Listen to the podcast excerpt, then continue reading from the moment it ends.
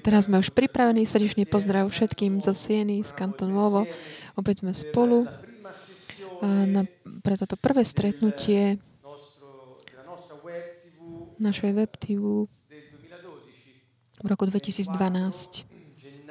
Je štvrtého januára dvetisícdvanásť a začneme tento rok témou spravodlivosti. Je to nám téma taká veľmi vzácna, obzvlášť mne, pretože mi to pripomína veľmi to, čomu som sa venovala aj čomu sa venujem, spravodlivosť z pohľadu uh, aplikácie v spoločnosti prostredníctvom zákonov a kó- kó- kódov. Je to veľmi taká vzácna téma. Viac než dvadsať rokov každý deň som sa zaoberal problémom spravodlivosti. Ale odkedy som objavil posolstvo pána Ježiša Krista a stretol som jeho osobu, pochopil som, že ten koncept, pojem spravodlivosti, ktorý som ja mal, a bol taký, keď nie je chybný, taký, skôr taký uh, reduktívny, redukovaný. Preto môj prvý, môj prvý zámer uh, počas týchto, uh, tejto série stretnutí je snaha tak skúsiť, tak, uh, tak ukázať ten pojem, zmysel tohto slova spravodlivosť, ktoré my používame mnohokrát. A to podľa toho významu, ktorý Ježiš Kristus mu pripísal. Toto je veľmi dôležité, pretože inak by sme si mohli tak zameniť slovo spravodlivosť za mnohé iné veci. A to by nás vyvedlo tak mimo, mimo tej, tej cesty, mimo pravdy. Chcel by som teda hneď toto vyjasniť. Ľudia veria, že spravodlivosť pozostáva len z takého, že, že pre, aby bolo dané každému to, čo mu patrí. Čiže vec je správna či nesprávna podľa toho, že to, čo si my myslíme, že nám tak prináleží, že máme na to právo, že je to aj uznané a že nám to je dané, alebo nie. Podľa takého uspokojenia, ktoré máme ohľadom toho, čo si myslíme, že je naše právo.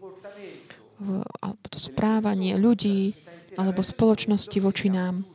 A vnímame to potom, či je to, vnímam to, či je to spravodlivé alebo nie je spravodlivé. Čiže začal som z takého, od, od takého aspektu, takého osobného, individuálneho a ohľadom spravodlivosti.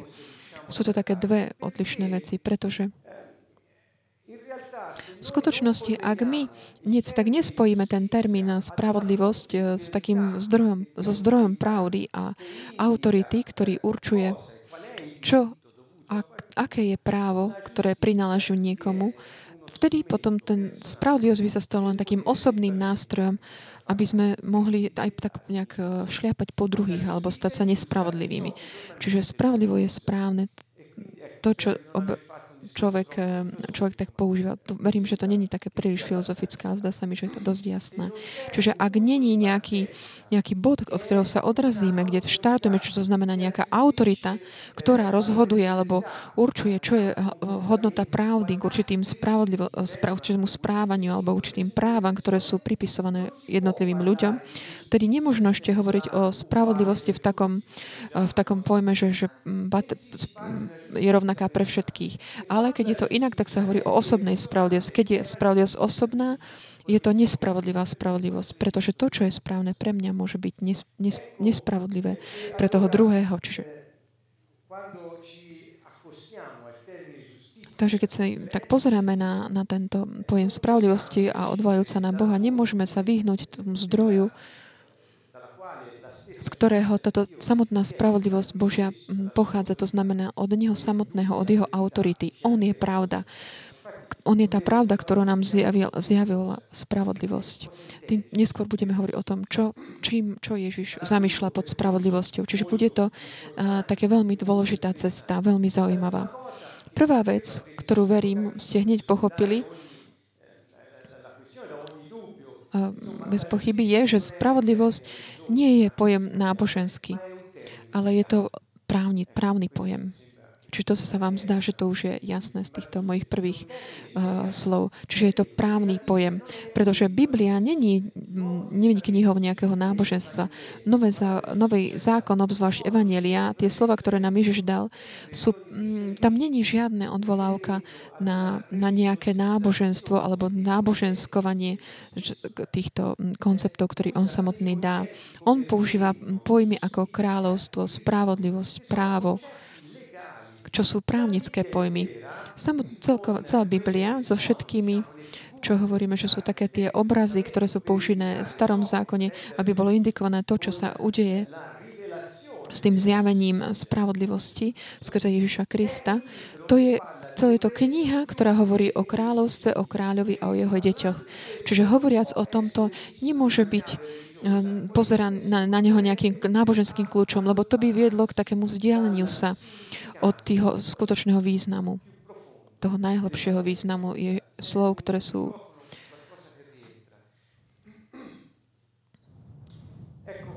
Takže keď som tak hľadal trošku na internete, a tým vás aj tak pozývam všetkých, aby ste tak hľadali sami. Ak tieto moje slova vás tak vozbudia k takej zvedavosti, tak choďte a hľadajte sami. Napríklad, keď som tak hľadal na nete, som si našiel slovo spravodlivosť a hľadal som význam toho slova. V jednom bode je napísané. Na Wikipédii som to našiel. Čiže nič ťažké. Všetci tam majú prístup slobodný. Voľný. Čiže, čiže je to taký mm, presný, presná funkcia v,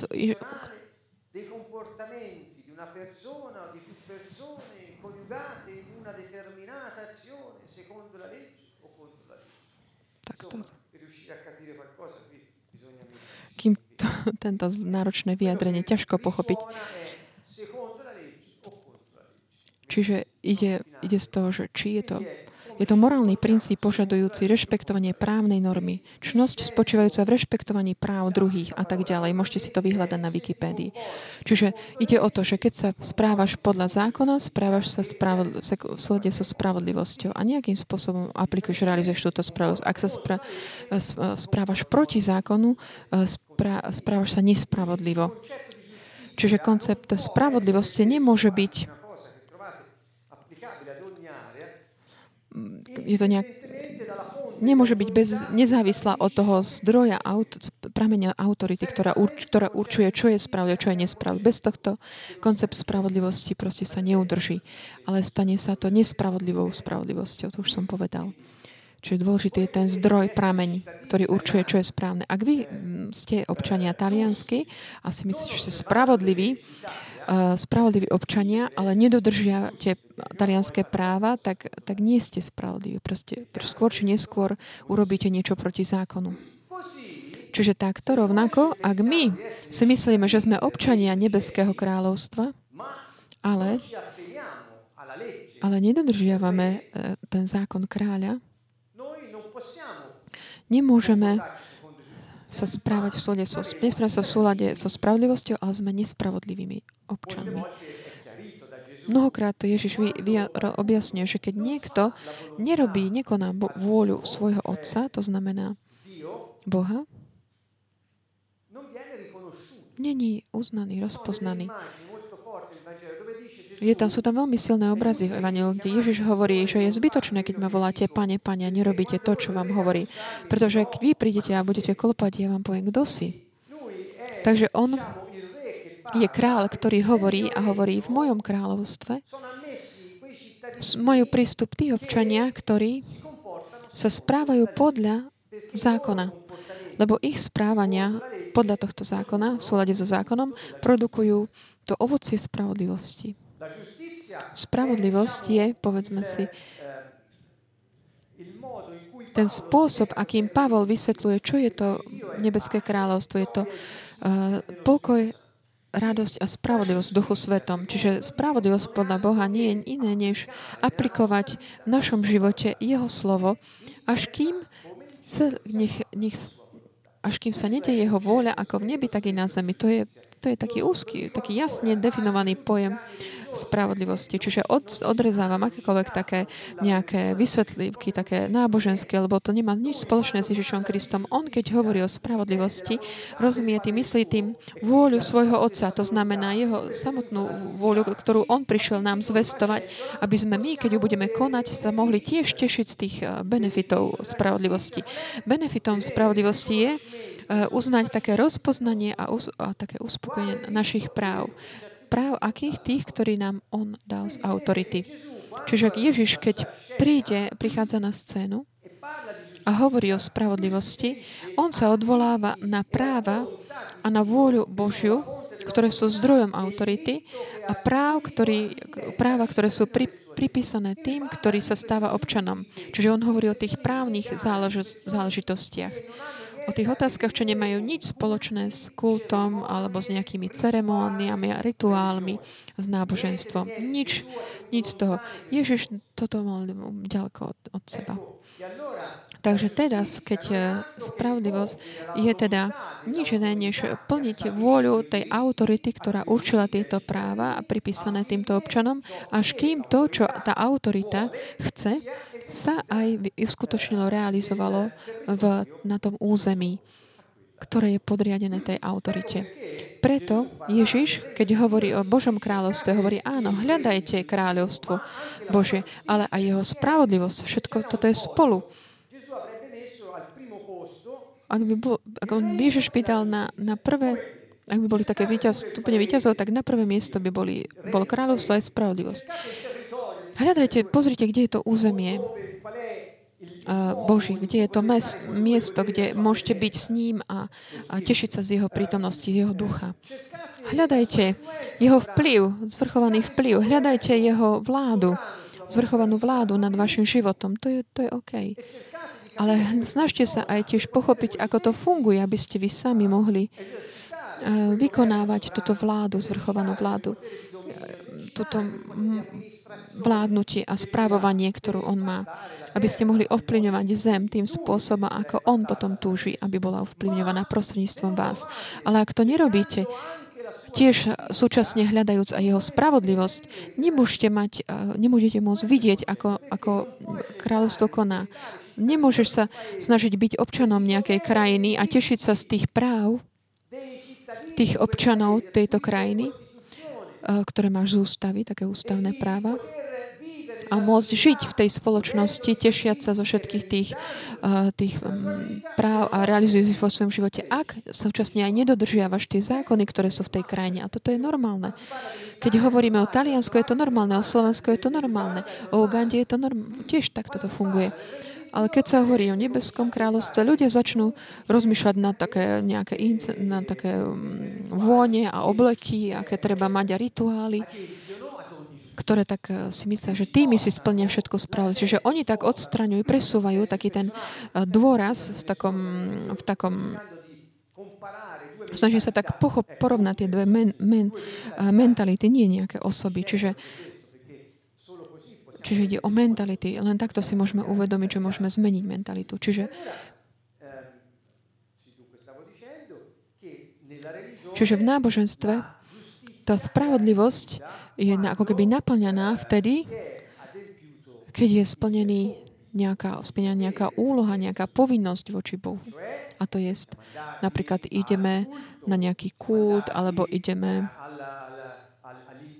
na nejaké stretnutie, alebo ideme uh, nejakú funkciu si splniť, alebo urobíme všetky tie pred, predpísané modlitby, alebo sme dali almužny. Čiže keď sme urobili všetky tie veci, ktoré by sme museli, mali urobiť, také to, to je naozaj také, že musíš sa to sú povinnosti. V náboženstve, keď toto urobíš, tie to, čo si musel, vtedy si v spravodlivosti. To znamená, že nikto ti nemôže nič povedať, ani len Boh. Ale v nebeskom kráľovstve, ty, keď si urob, urobíš to, čo si mohol, nie že čo musíš, ale čo môžeš urobiť, vtedy, vtedy ťa očakáva všetko to, čo král pre teba už od večnosti ustanovil. Príde ti to do života. Takže vy si to tak rozvážte, či chcete byť v náboženstve alebo v nebeskom kráľovstve medzi tým povinnosťami, že musíš Lebo keď to urobíš, tak nikto ti... To je taký postoj obrany. Keď urobil som to, čo som mal, takže ty mi nemôžeš nič povedať. Alebo, či chce žiť život, realizujúc tú vôľu, vôľu tej autority, ktorá je v tom krajine, realizujúc ju prostredníctvom teba tu, ako žiješ, a to znamená, teší sa aj zo všetkých práv, ktoré sú pripísané tým občanom tejto krajiny. To znamená, že nie si v tej oblasti takých tých povinností, ale práv. A nie si v oblasti, alebo v, na území takých, takých tých príkazov, ale si v oblasti uh, povolaní, povolení. Čiže náboženstvo vo vzťahu k spravodlivosti má dva také, dve také kľúčové slova. To sa volá zákaz a povinnosť, príkaz. V nebeskom kráľovstve ohľadom spravodlivosti máme dva kľúčové slova. Je to povolenie a právo. Ježiš prišiel, aby nám hovoril o tomto. O tom, kým môžeme byť v jeho kráľovstve a o tom, aké práva máme, keď sme občanmi toho kráľovstva. To, v tomto je rozdiel. A tu posolstvo, ktoré ne, je, je ohľadom spravodlivosti. To znamená, čiže takéto, taký bod zlomu je ohľadom spravodlivosti, pretože spravodlivosť je, je Božie kráľovstvo v duchu svetom, spolu s pokojom a s radosťou. Lebo sú to produkty života v tom, tej krajine, v tej dimenzii. V duchu svetom. V tejto dimenzii vidiac autoritu Boha, ktorý prostredníctvom nás koná svoju, realizuje svoju vôľu.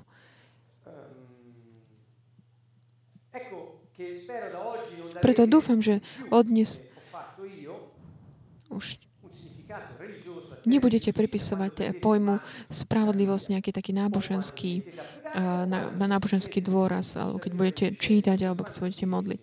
Proste budete, alebo jednoducho, keď budete žiť už. Aj otázka, ktorú si môžete položiť, aká je vaša motivácia? Aký je cieľ toho, čo robíte? Čo si o to myslí Boh? A pýtať sa Boha, Pána a pohovoriť mu, chcem konať tvoju vôľu v tomto. V tomto znamená byť spravodlivý. Keď robíš vôľu, chcem robiť tvoju vôľu. Ježiš hovorí, snažte sa konať Božiu vôľu, vôľu Otca.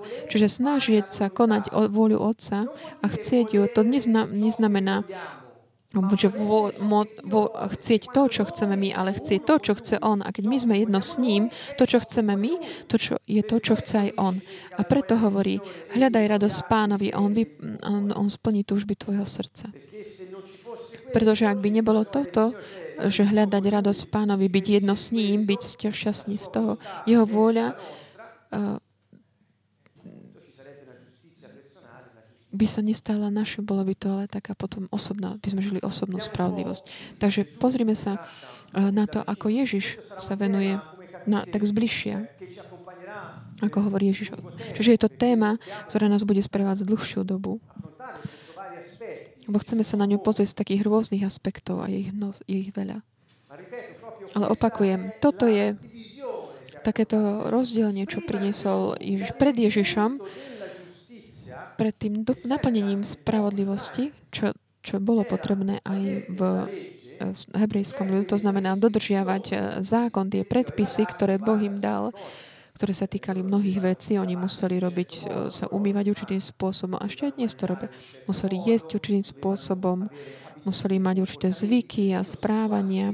Dokonca až aj sexuálne určitým spôsobom. Nemohli za, za, museli zabíjať zvieratá len určitým spôsobom. Takisto obety len určitým spôsobom. Proste mali predpisy, jasné predpisy. A takéto naplnenie toch, týchto predpisov, ktoré Boh dal, toto bolo potrebné na to, aby Boží ľud sa znovu tak, tak zvykol na to, že túžiť po, po Božej vôli. Potom prišiel Ježiš, ktorý, on to všetko tak, je to také prelomové, to, čo on robí. Jedna z vecí, ktoré on hovoril, že vy, že, že nie, nezáleží na tom, čo ty robíš.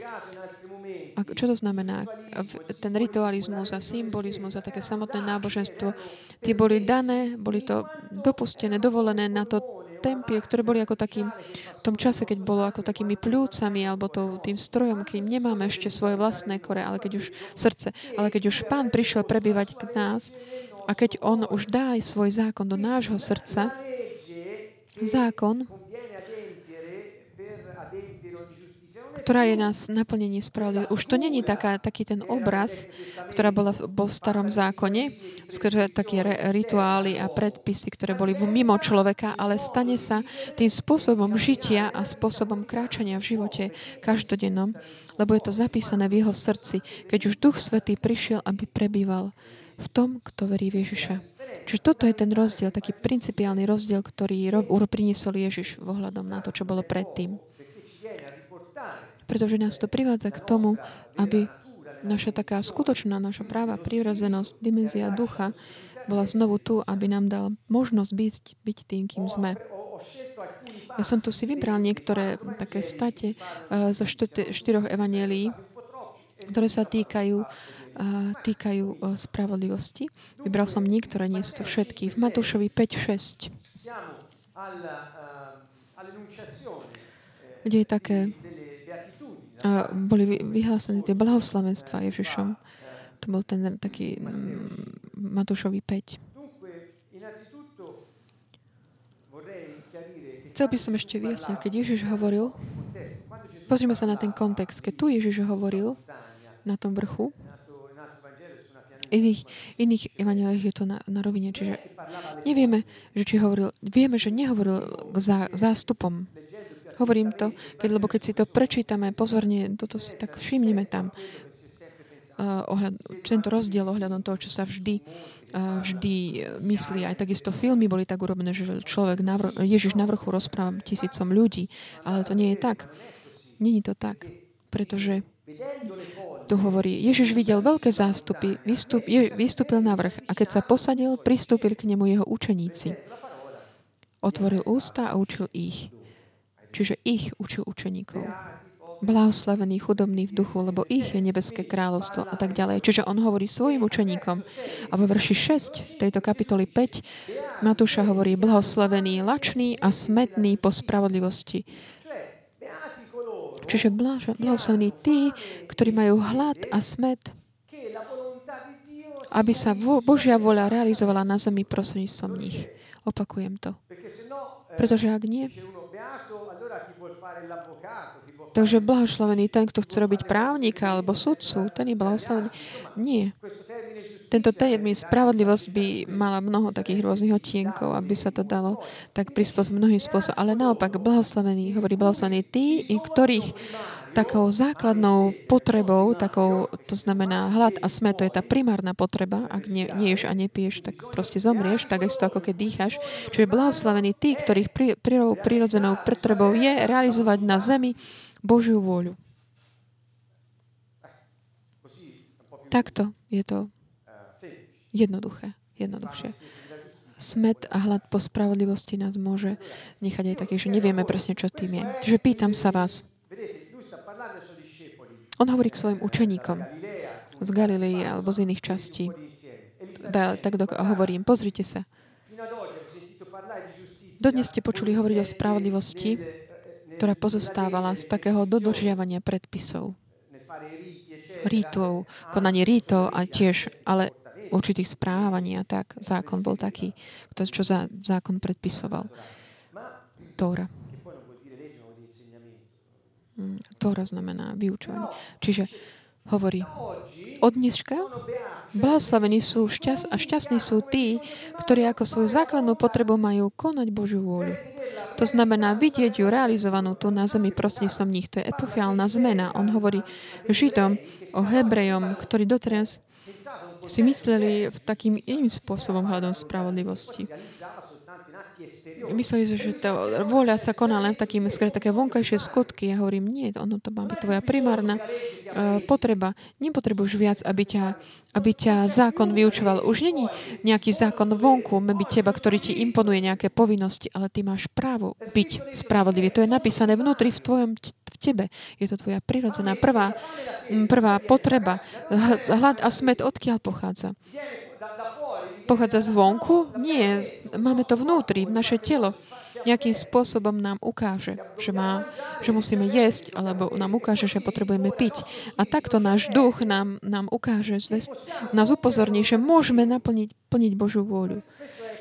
Toto je to, čo Ježiš hovorí. To je úplne pre Hebrea, to je epochálna zmena. Hovorím to aj vám, priateľ, že ste ešte v náboženstve, to bude epochálna zmena aj pre vás. Preto on hovorí, zmente zmýšľanie. Hneď takto začal. Vo verši päť desať, takéto to, to, to prejav Ježišov ohľadom tých blahoslavení alebo na vrchu a tak ďalej, sa tak volá Matúš päť. Vo verši desať znovu trv, trvá ohľadom, hovorí ohľadom spravodlivosti, čiže blahoslavený. Aj toto blahoslavený znamená, v rečne znamená šťastný, šťastný, prenasledovaný pre spravodlivosť, lebo ich je nebeské kráľovstvo. A v týchto blahoslavenstvách Matúša spravodlivosť je dvakrát spomenaná. A je spojená s takouto základnou potrebou človeka a s nebeským kráľovstvom. Chcel by som vám tak priviesť k takému uvažovaniu ohľadom tohto. Je to, zdá sa mi, že je to veľmi dôležitý aspekt. Takisto ako vaš, vaša primárna potreba je tá spravodlivosť, aby sa pro, prostredníctvom vás konala Božia vôľa, budete kvôli tomuto aj prenasledovaní, ale buďte šťastní, lebo vaše je nebeské kráľovstvo, pretože keď sa realizuje prostredníctvom vás jeho vôľa a svet sa stavia proti vám, ale vaše je nebeské kráľovstvo. Vaše je ten vplyv nad nimi, nad zemou. Vaša je moc tá spravovať všetky veci, ktoré vám boli zverené. Váš je ten systém Boží, ktorý, ktorý tak je, je nadradený tomu pozemskému. Toto hovorí, ak máte hlad a smäd po spravodlivosti, svet vás bude prenasledovať. Ale vaše bude nebeské kráľovstvo. Prečo? Pretože budeme môcť kráľovať. V tomto koncepte. To je vždycky spolu. Kráľovstvo a spravodlivosť je vždy spolu, pretože je to krajina, kde sa aplikuje táto spravodlivosť.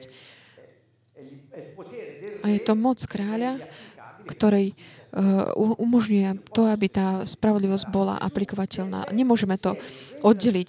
Ježiš vždy drží, spomína spolu spravodlivosť a kráľovstvo. Robil to Ježiš a robil to aj, aj Izaiáš.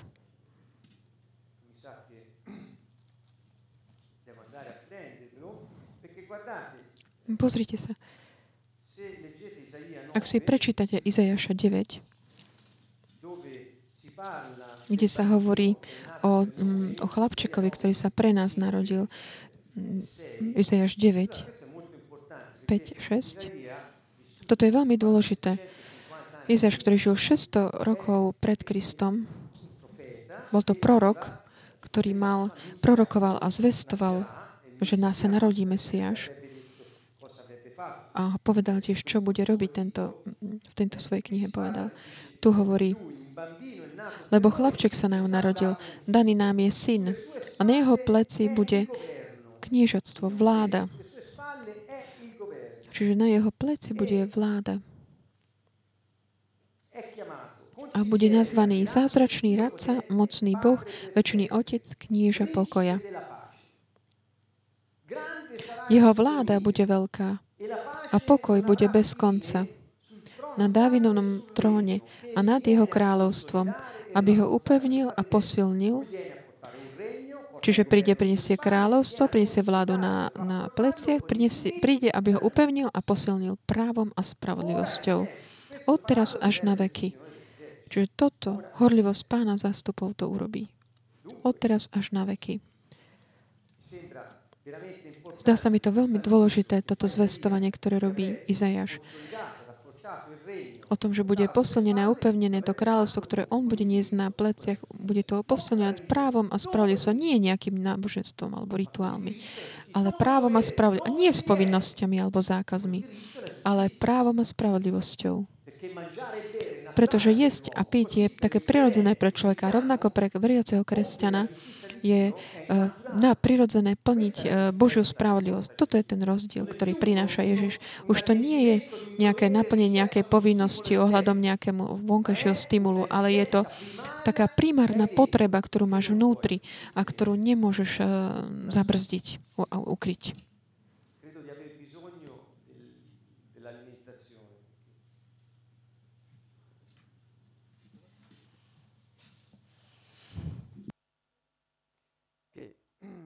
Puoi dire il passo successivo, ce l'hai, ti ho mandato.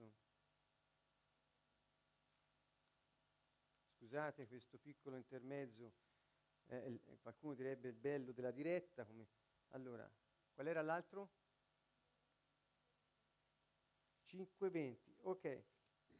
Allora, sempre al capitolo cinque. Ešte ďalej sme v kapitole päť vo verši dvadsať. Preto vám hovorím, ak vaša spravodlivosť nebude väčšia ako spravodlivosť zákonníkov a farizejov, nevojdete do nebeského kráľovstva. Čiže aby si mohol vojsť do nebeského kráľovstva, treba pre, prekonať tú spravodlivosť, ktorú tí náboženskí um, následovníci Starého zákona dodržiavali.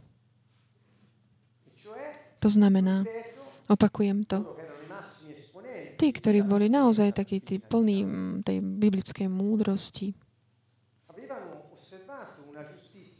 dodržiavajú určitú spravodlivosť, ktorá ale už nestačila. To znamená, hovorím doteraz, keďže ste nemohli konať Božiu vôľu, Pán do, dovolil, aby, aby prostredníctvom toho takého výchovného systému, ktorý bol urobený na to, aby ste sa znovu tak zvykli takého očakávania, aby ste sa naučili poslušnosti, aby ste sa naučili milovať zákon. Toto bol význam toho. Ale teraz už je to, toto je už prekonané, pretože ten zákon, to už je také právo, kto prišlo do, do vášho srdca, už je tam zapísané tam. Takže takéto prekonanie znamená toto. Urobte taký ten, vyskočte, skočte do kráľovstva. To znamená, že ak vy to neurobíte, ak nie, oni boli správli podľa nich a robili, vedeli všetko. Ale môžeme to pre, prečítať aj tak, že aby vaša spravodlivosť nebola taká pokrytecká. Uh, lebo in, inom, inom, inom, inej časti písma hovorí, že, že jedno hovoríte, uh, ohlasujete, ale nedodržiavate to. Takže Ježiš hovoril z jednej strany, vidíte, von z uh, náboženstva chodte do kráľovstva a nemyslíte si, že, že môžete byť pokryteckí, lebo že, keď niečo hovoríte, tak to aj konajte. Prvý príklad prvý názorný dal on. Ježiš sám. A on vždy robil to, čo hovoril. A vždy bol taký koherentný. Nikdy nebol taký dvojtvárny. Vždy bol taký verný sebe. A z toho ohľadom tohto sa potrebujeme veľa naučiť. Spravodlivosť je niečo, čo nesúvisí s nejakou takou dvojtvárnosťou alebo s dvojtvárnosťou tak, ani s náboženstvom. Chcem to dať tak, také, také naučiť, takéto, že aby tá vaša spravodlivosť bola vyššia než tá od farizejov a zákonníkov. Moje také bod na uvažovanie je ohľadom týchto dvoch strán toho istého konceptu. Ideme ďalej.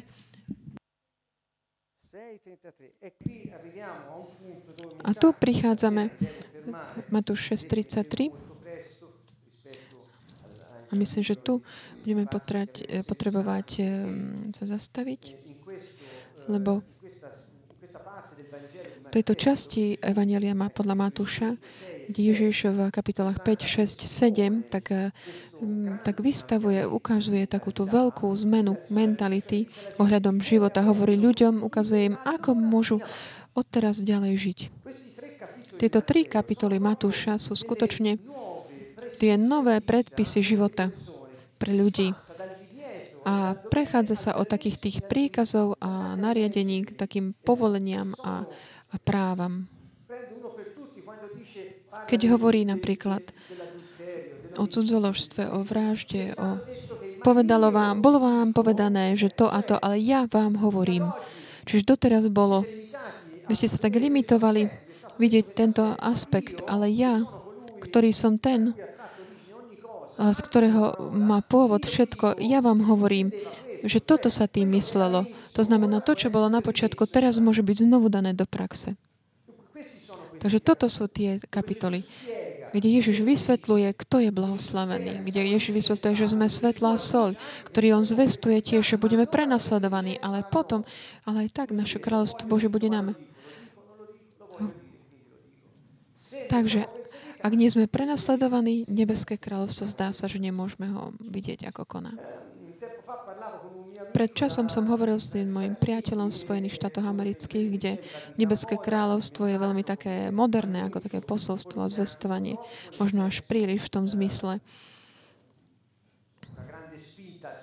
Je to ako také veľké, také voľne k takému úspechu v spoločnosti, čo je trošku také uh, nám také vzdialené. Nie, že by sme to nechceli, ak je to jeho vôľa, tak nech sa to realizuje, ale ak to nie je, tak nebudeme za tým sa naháňať, samozrejme. Čiže a on, keď počul naše príbehy, a keď, príbehy, a keď rozprával svoje,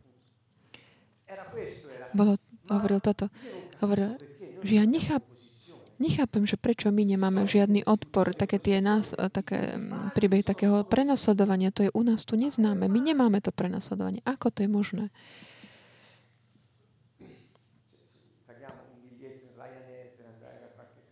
Mm. Takže toto je podstatný bod. Ja som si toto uvedomil. Pozrel som na toto. Keď Ježiš hovorí o prenasledovaní, a povie, že vtedy je vaše nebeské kráľovstvo. Začína blahoslavenstva tým a aj, aj končí tým. Začína hovoriť blahosla, blahoslavený chudobný v duchu. Lebo ich je nebeské kráľovstvo. A potom hovorí, budete prenasledovaní uh, kvôli spravodlivosti a vtedy bude vaše nebeské kráľovstvo. Čiže keď si v takej tej peci vidno Boha, ako koná v tvojom, tvojom živote a prosím som teba aj ohľadom druhých. Čiže ak tam nie je takéto, takéto stláčanie a tá útlak a odpor, zdá sa, že je to proste iný systém. Čo to znamená? To znamená, že ak nie je takého toho prenasledovania odporu, tak ty sa len nejak prispôsobíš mentalite sveta. A teda len obmedzenie, vidíš proste len konanie ducha tohto sveta. Neviem, ako vy, čo vy ohľadom tohto myslíte, ale hovorí ohľadom budúcnosti, že potom bude vaše nebeské kráľovstvo. Toto je také, uh, také dôležité vyjadrenie aj pre nás, pretože veľakrát, keď je veľa o opozície, keď sa nám zdá, že, že sú nejaké ťažkosti, až ne, také neznesiteľné, ale vec, viera nás prenáša až poza to, lebo vieme, že to, tam sa vidno takéto zvrchované a mocné konanie Božej moci, Božej sily. Takže nemáme sa tak nejak tešiť zo všetkých takých tých zlých vecí. Nie sme, svet je, my nie sme imún, imúnny. Svet je na, taký narušený a diabol funguje. Nemáme sa tešiť z ťažkosti, ale máme sa tešiť, keď, keď sme prenasledovaní kvôli spravodlivosti, pretože vtedy naše je nebeské kráľovstvo. Budeme vidieť Božiu moc, ako koná prostredníctvom nás. Ja pripomínam, že toto prenasledovanie, o ktorom hovorí Ježiš, to je ohľadom spravodlivosti. Ak niekto nechápe, čo znamená spravodlivosť, keď Ježiš hovorí, čas môže pochybiť. Napríklad, ak just, taká spravodlivosť by mala byť tvoja osobná spravodlivosť, to, čo chceš ty, aj mimo Boha, ak si prenasledovaný, nikto ťa nepočúva, nikto ti nedá to, čo chceš a všetci sa ti odporujú v práci alebo medzi priateľmi, vo vzťahoch, tak sa cítiš, cítiš prenasledovaný kvôli spravodlivosti? Nie. Si prenasledovaný kvôli spravodlivosti vtedy, keď konáš Božiu vôľu a svet sa ti, ti odporuje, aby sa nerealizovala. A vtedy je tvoje Božie kráľovstvo a ten Božia moc v tebe vidno, ako koná. Toto je taký ten podstatný bod. Takže pozor na tých náboženských, ktorí naozaj tak provokujú, aby, aby mali odpor, aby, aby sa z toho tak tešili. Nie, toto sa deje. Toto všetko sa má diať kvôli, kvôli nášmu životu, nie kvôli nejakým našim stratégiám takého náboženského marketingu. Je samozrejme, že, že keď ideš na, na ulicu a chceš zastavovať, uh, zavo, zastavovať ľudí a niečo im hovoriť a tak, ideš tam a zastavíš ľudí a začneš im hovoriť ver Ježiša Krista, ver Ježiša. Je normálne, že vtedy, vtedy ti tak naplujú do tváre, ako sa aj deje. A deje sa to stále. Samozrejme. To není prenasledovanie kvôli spravodlivosti. Ty si proste pristúpil k človeku, ak stretneš niekoho, kto je trošku taký iný, tak ťa na teba, bude na teba házať pardajky, alebo čo. Nie si vtedy šťastný. blahoslavení. To prenasledovanie, o ktorom hovorí Ježiš, je to, ktoré príde kvôli tvojmu spôsobu života. To znamená, že ty žiješ takým spôsobom, že tvoj život a tvoje konanie a tvoje uskutočňovanie Božej vôle tu na zemi. A ty, keď vstúpiš do sveta, prináša to taký akože zmetok, chaos. A prináša do, do, do, do chaosu všetkých tých síl temnoty. A vtedy príde ten odpor. Keď proste svetlo príde do temnoty, temnota odchádza. Vtedy je, toto je to kráľovstvo, ktoré nám bolo dané. Toto je tá sila. A to je to, o čom hovorí Ježiš. Čiže kráľovstvo a spravodlivosť je vždycky spolu. Božia moc a jeho zvrchovaný vplyv, to nevidíš, ak ne, nežiješ v spravodlivosti. Nevidíš to. Pretože toľkým by sa páčilo mať tú moc zázrakov a uzdravení a tých charizmy, o ktorých sme hovorili, alebo vidieť, ako sa mení tvár zeme, ale konajú z našu vôľu. To, čo sa páči nám, alebo snažia sa také prenasledovanie, vyhľadávať prenasledovanie, aby sme boli známi. Nie, ale to s tým vôbec nesúvisí. Nemá to nič spoločné. Pamätajme, v knihe v Skutkov apoštolov hovoril. Bol taký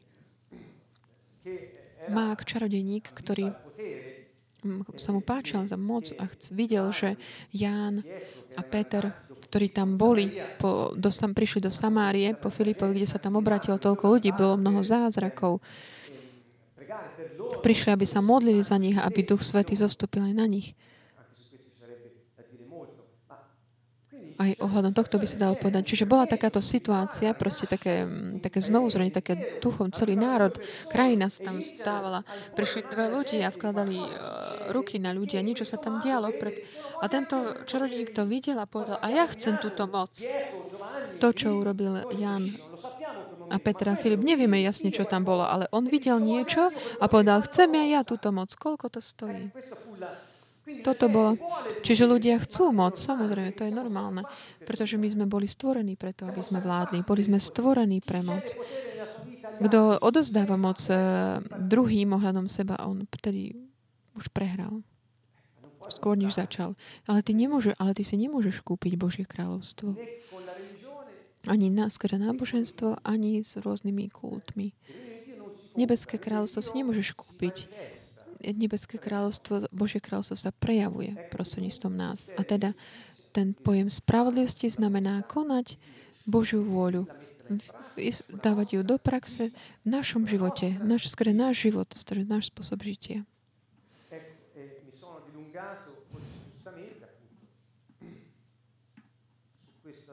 Čiže hovoril som tak širšie ohľadom tohto aspektu a skončíme Matúšom šesť tridsaťtri. Kde Ježiš na konci, potom ako nám hovoril, ako sa máme uči- modliť, hovorí, modlite sa takto. Otče náš, ktorý si na nebesiach, posväť sa meno Tvoje. Tvoj duch nech príde, vstúpi do ducha toho, kto, kto príde. Posväť sa meno Tvoje. A potom hovorí, príď kráľovstvo tvoje. Ale kráľovstvo bez spravodlivosti to je ako, ako krajina bez zákona. Keď hovoríme o zákone, niektorí uh, priatelia niek- ohľadom niektorých dominácií začnú kričať, že nie, ja už nie som, ja som pod milosťou, nie som podľa zákona. Ja keď hovorím uh, o, o zákone, myslím tým o právach. Hovorím o právach, o, všet- o všetkom tom, čo je dobré, čo Pán pripravil pre teba od večnosti. Toto je ten zákon, ktorý bol daný do nášho vnútra. Nie povinnosti, nie nejaké zákazy, ale m, aké povolenia a práva, prísľuby, ktoré nám, to je tá milosť, ktorá nám bola dá. To znamená, že môcť sa tešiť z našich práv a byť tým, kým sme. Takže hovorí, príď kráľovstvo tvoje. Ale nemohlo byť bez spravodlivosti, že buď vôľa tvoja, hovorí ďalej, ako v nebi, tak i na zemi. A tu už je tá spravodlivosť. Kráľovstvo a spravodlivosť. Kráľovstvo a spravodlivosť. Matúš šesť desať. Matúš šesť tridsaťtri uzatvára tú kapitolu hovoriac: hľadajte teda najprv Božie kráľovstvo a jeho spravodlivosť. A toto všetko dostanete navyše, čiže všetko ostatné dostanete, keď budete kráčať. Kráľovstvo a spravodlivosť, moc, vplyv, schopnosť správovať, schopnosť vládnuť v živote. A realizácia nášho práva, to znamená Božej vôli pre nás. Tým, že si tak dovolíme byť tým, kým sme, na jeho obraz, na jeho podobu. Nie je to pekné, nie je to krajšie, než taká tá, taká tá príchuť takého, že povinnosti, tým, ktorá tu prišla proste tých rokov náboženstva. Hovorím mnohým, nie je toto lepšie kráľovstvo? Ak nie, tak aký rozdiel by priniesol Ježiš? Prečo si myslíš, že on všetko tak obrátil na ruby? Že všetko bolo, všetko bolo v temnote a podobne. Lebo oni na počiatku pochopili, čo on priniesol, ale potom sa to tak, tak zriedilo, až skoro zmizlo. Skoro, skoro. Lebo teraz, dvetisícdvanásť, sú ľudia, ktorí ohlasujú tieto veci a aj žijú tieto veci. Sme v rodine. Takže ako Ježiš dáva dokopy tieto koncepty. Jedna krajina má svoj zákon, kde zákon znamená právo, ústavné právo zaručené ústavou. Právo garantované ústavou, zapísané aj pripísané. Pamätajte všetci, keď Ježiš vstúpil do synagógy, bolo to v sobotu ako často.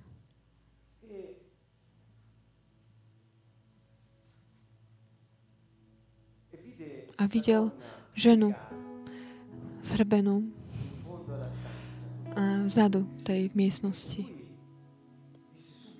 A hneď povedal, že, a hneď povedal, že aby hneď boli rozviazané tie puta, ktorými bola zviazaná. A tá žena hneď sa, ktorá bola zohnutá, sa postavila a tak znovu získal svoju dôstojnosť. Takže a hneď náboženskí vodcovia v tej chvíli, ten predstavený synagógy prišiel, mm, prepačte, viem si to tak predstaviť trošku ako ten showman uh, raj, z raj televízie, ktorý príde pred tie, uh, pred tie kamery a povie, že mm, a prepačte tento toto vsúku, ale nebolo to pred, pred, predvídané, priplánované a povedal, že tieto veci nemožno robiť v sobotu. To není, není to správne, lebo toto nebolo naplánované. A Ježiš mu povedal,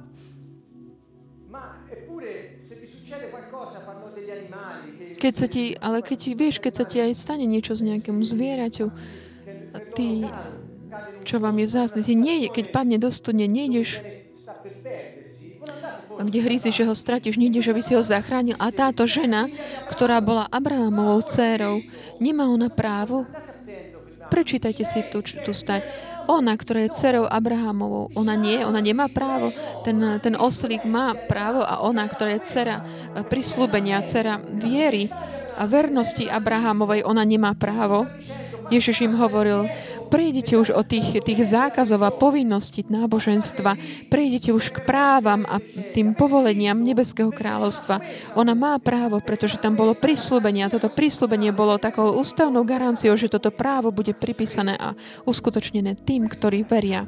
To bola tá zmena mentality obrovská, ktorú Ježiš priniesol. A dnes, kde je táto zmena mentality? Kto o tom hovorí? Kto bol poslaný, aby o tom hovoril? Kto to dáva do praxe? Chcem tak zobudiť naše svedomia, aby sme všetci mohli začať meniť zmyšľanie, mentalitu. Ak žiješ v tých zákazoch a v povinnostiach, a nehovorím o náboženstve, ale celkovo o tvojom živote, keď robíš všetko len preto, že je to povinno, že musíš, lebo že ak by si to ne, neurobil, tak nikto nerozpozná, že existuješ. Ak ty tvoj život žiješ takto, ak si si zakazoval existovať, ak si zakazoval hovoriť alebo cítiť, bolo ti zakazované čokoľvek, čo patrí k tvojej existencii, k tomu prejavu toho, kto si, aby si si zarobil to právo byť. Musíš byť dokonalý a musíš robiť všetko rýchlo a všetko dobre.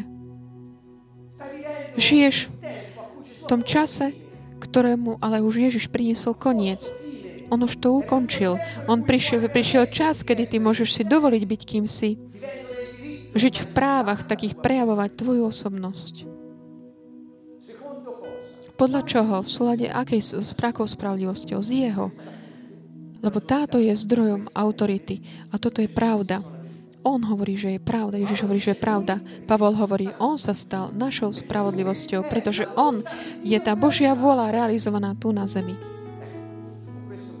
Týmto skončí. Myslím, že to bolo dosť postatočné. Už máme materiál na uvažovanie, aby sme našli také nové body, takého nadšenia, zvedavosti, odvahy ohľadom týchto pár slov, ktoré sme analyzovali dnes večer. Chcel by som povedať, ne, nestracajte odvahu. Je to čas takého odporu pre nasledovania pre tých, ktorí splnia Božiu spravodlivosť. Chcel by som vám povedať tiež toto. Vždy, keď nie ste v súlade v línii so spravodlivosťou. To znamená, keď tak ideme tam doprava, doľava. Z tej jeho vôle vychádzame, ako náme si svoju. V skutočnosti to chceme, ale v podstate by sme to nechceli. Ako my tak, tak sa vydáme takému nejakému pokušeniu bez toho, aby sme chceli nejak Boha, aby zostúpil z jeho, z jeho trónu. Môžete povedať do tváre diablovi,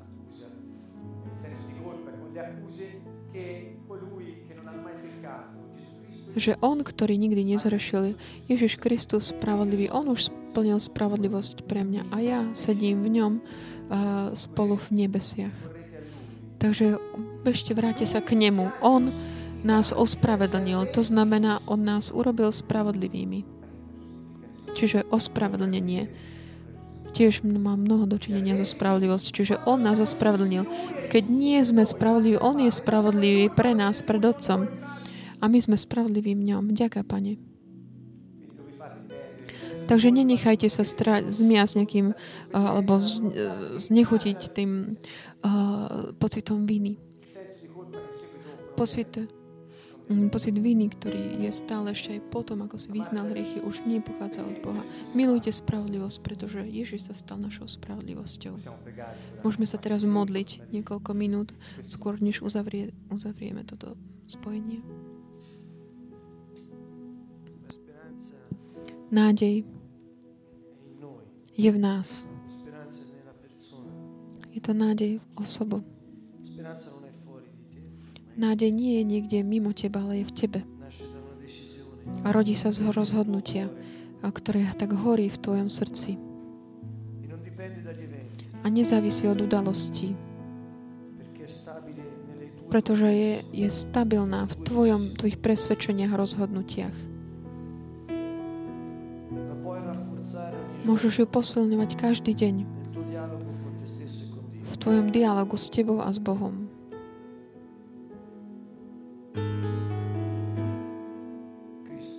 Kristus, naša nádej. On je Božia spravodlivosť, naplnená. Môžeme sa rozhodnúť, zanechať minulosť, nezávisieť už od udalostí, ale mať nádej, pretože Kristus je v nás. Rozhodnutie byť kanálmi takému plnenia Božej spravodlivosti na zemi. Zostať pevný, stabilný v našich presvedčeniach, pretože sme videli jeho spravodlivosť. Videli sme jeho slávu, lebo sme videli Boha. Pretože my ťa poznáme, Pane, nie preto, že nám o tebe hovorili. Pane, ja zostanem pevný v mojich presvedčeniach, založených na tvojom slove. Rozhodujem sa, Pane, zostanem stabilný v mojom rozhodnutí naplniť každú spravodlivosť podľa tvojho slova.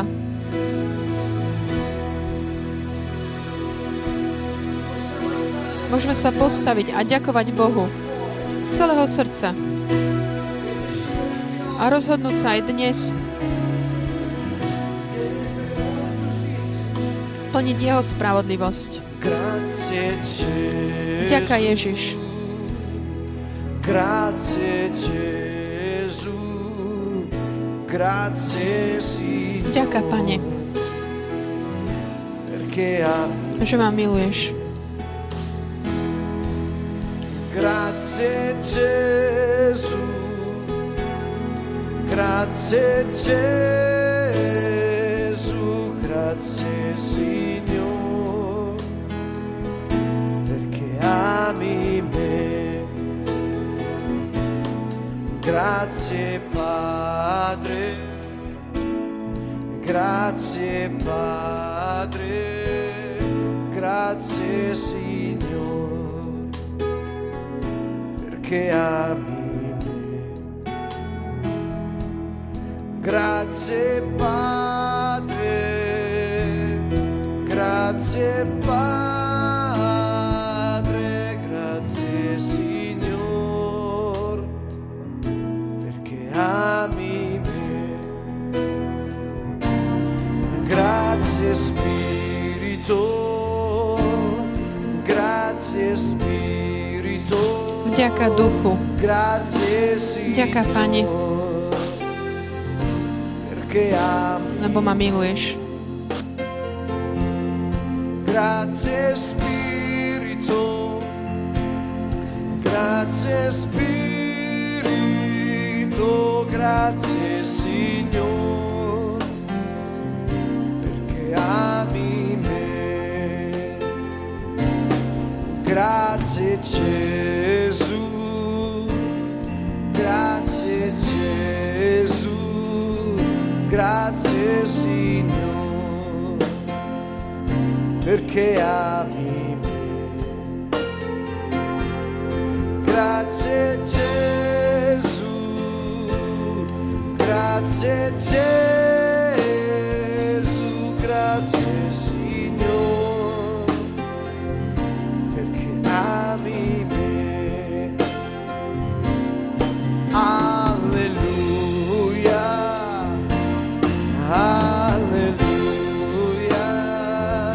Grazie Signore, perché ami me.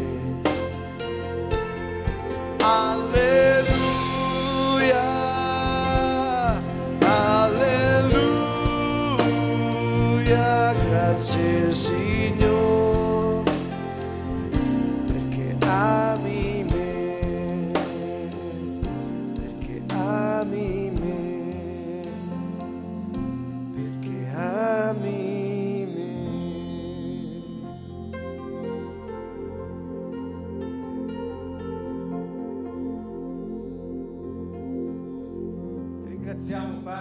Ďakujeme Ti, Otče,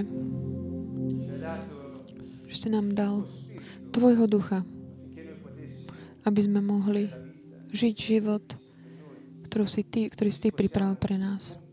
Aby sme mohli naplňovať spravodlivosť tu na zemi. Ďakujem, Otče, pretože si poslal svojho ducha, aby prebýval v nás, až kým sa Tvoj zákon, Tvoje právo nám určené, dané, vďaka tomu občianstvu, ktoré nám Ježiš získal pre Tvoje kráľovstvo. Ono je zapísané v našom, ono je zapísané v našom srdci a my už nikdy nemôžeme žiť proti týmto právam bez toho, aby sme sa cítili v nepohode. Ďaká, že naše svedomie nás vždy volá do, nazad do spravodlivosti, že nás pozýva realizovať ju.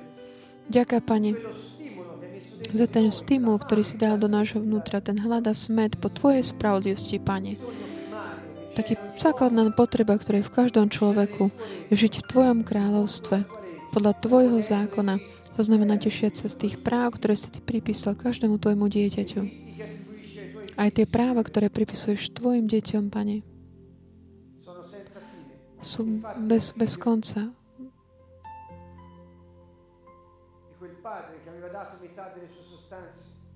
Tomu synovi, tomu mladšiemu synovi, ktorý otec dal to, že jeho dedičstvo, ten, aj ten, ktorý zostal v tom dome a sťažoval sa. Keď bola oslava, robená oslava pre toho syna, ktorý sa znovu našiel, otec mu povedal, všetko to, čo je moje, je tvoje. Toto je naše právo. Všetko to, čo je jeho, je naše. Jeho duch, nás. To, čo je jeho, je naše. Toto je naše právo. Toto je jeho zákon. Jeho vôľa pre nás. Jeremiáš hovoril myšlienky pokoja, nádeje. Toto je naše právo. A my, Pane, Tvojej aliancii si to tak žiadame, reklamujeme, žiadame. Nádej a nech sa realizuje v našom živote a prosím som nás aj v živote mnohých tu na zemi. Nech to žije, nech žije stále a naplní našu budúcnosť. Ďakujem, Pane. Ďakujem, Ježiš, za všetko to, čo si konal.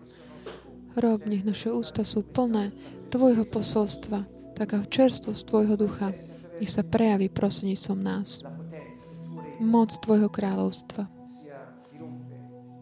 Nech je naozaj taká, nech pôsobí. Ďakujem, Pane. Ďakujem. Ďakujem.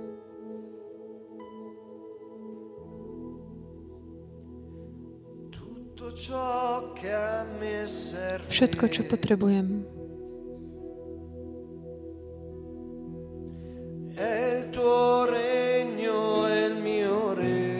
je Tvoje kráľovstvo, môj kráľu.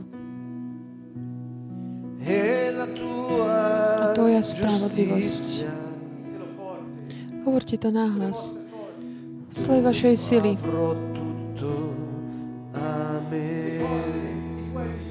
Veci, ktoré potrebuješ, sú len dôsledok tvojho života v kráľovstve a v spravodlivosti Božej.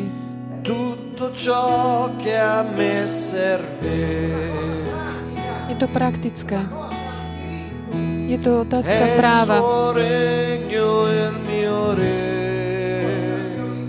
Naša priorita je tvoje kráľovstvo.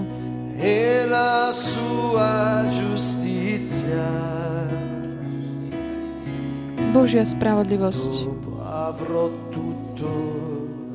Potom bude mať všetko.